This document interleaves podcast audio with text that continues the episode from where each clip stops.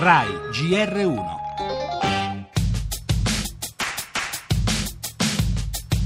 Fiato sospeso per l'apertura delle borse europee dopo l'ennesima giornata nera per i mercati azionari di tutto il mondo. Ieri le borse Nuovo europee... tonfo per i titoli del Monte dei Paschi che hanno lasciato sul terreno il 22%.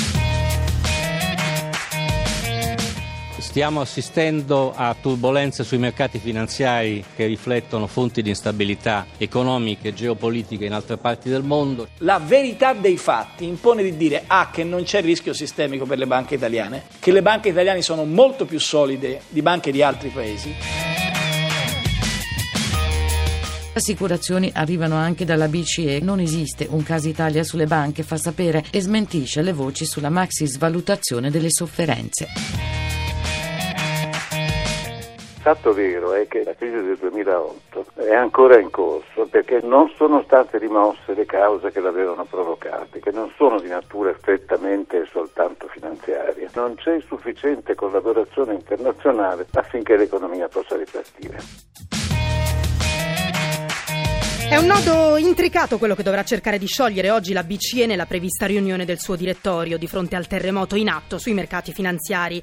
Alcune cause sono note, i timori per l'economia cinese con dati di crescita positivi solo agli occhi dei profani, ma in realtà ai minimi storici. Il calo vertiginoso del prezzo del petrolio in un mercato già in sovrapproduzione, ma al quale si andranno presto ad aggiungere i barili provenienti da un Iran libero dalle sanzioni. Le tensioni geopolitiche con la polveriera Medio Oriente e per l'Italia c'è l'aggravante banche, nonostante nonostante le rassicurazioni abbiamo sentito del ministro Paduan e dello stesso Premier Renzi. La polemica con l'Europa si è smorzata, così come i riflettori di Bruxelles sulle sofferenze dei nostri istituti, ma i titoli bancari a Milano continuano a soffrire. Cause note, mentre lo sono meno le prospettive e le possibili soluzioni. Sullo sfondo c'è una debolezza europea, come sostiene l'economista Giorgio Lunghini. La crisi non è ancora alle spalle, spalle quelle europee, tuttora non abbastanza solide da neutralizzarne i contraccolpi. Le altre notizie, riforme costituzionali sì del Senato, ma decisivi per la maggioranza i voti esterni, unioni civili, nuovo strappo dei cattolici dem che attaccano l'utero in affitto e chiedono il carcere anche per chi va all'estero. Torneremo poi sulla riforma della pubblica amministrazione, approvati nella notte i decreti attuativi, confermata la stretta sui furbetti e il taglio delle partecipate. In arrivo inoltre novità per gli insegnanti. Dall'estero in Tunisia le proteste dei disoccupati sfociano in scontri con la polizia. La cronaca, il caso Anonymous individuato X annunciò di aver sventato un attacco ISIS a Firenze.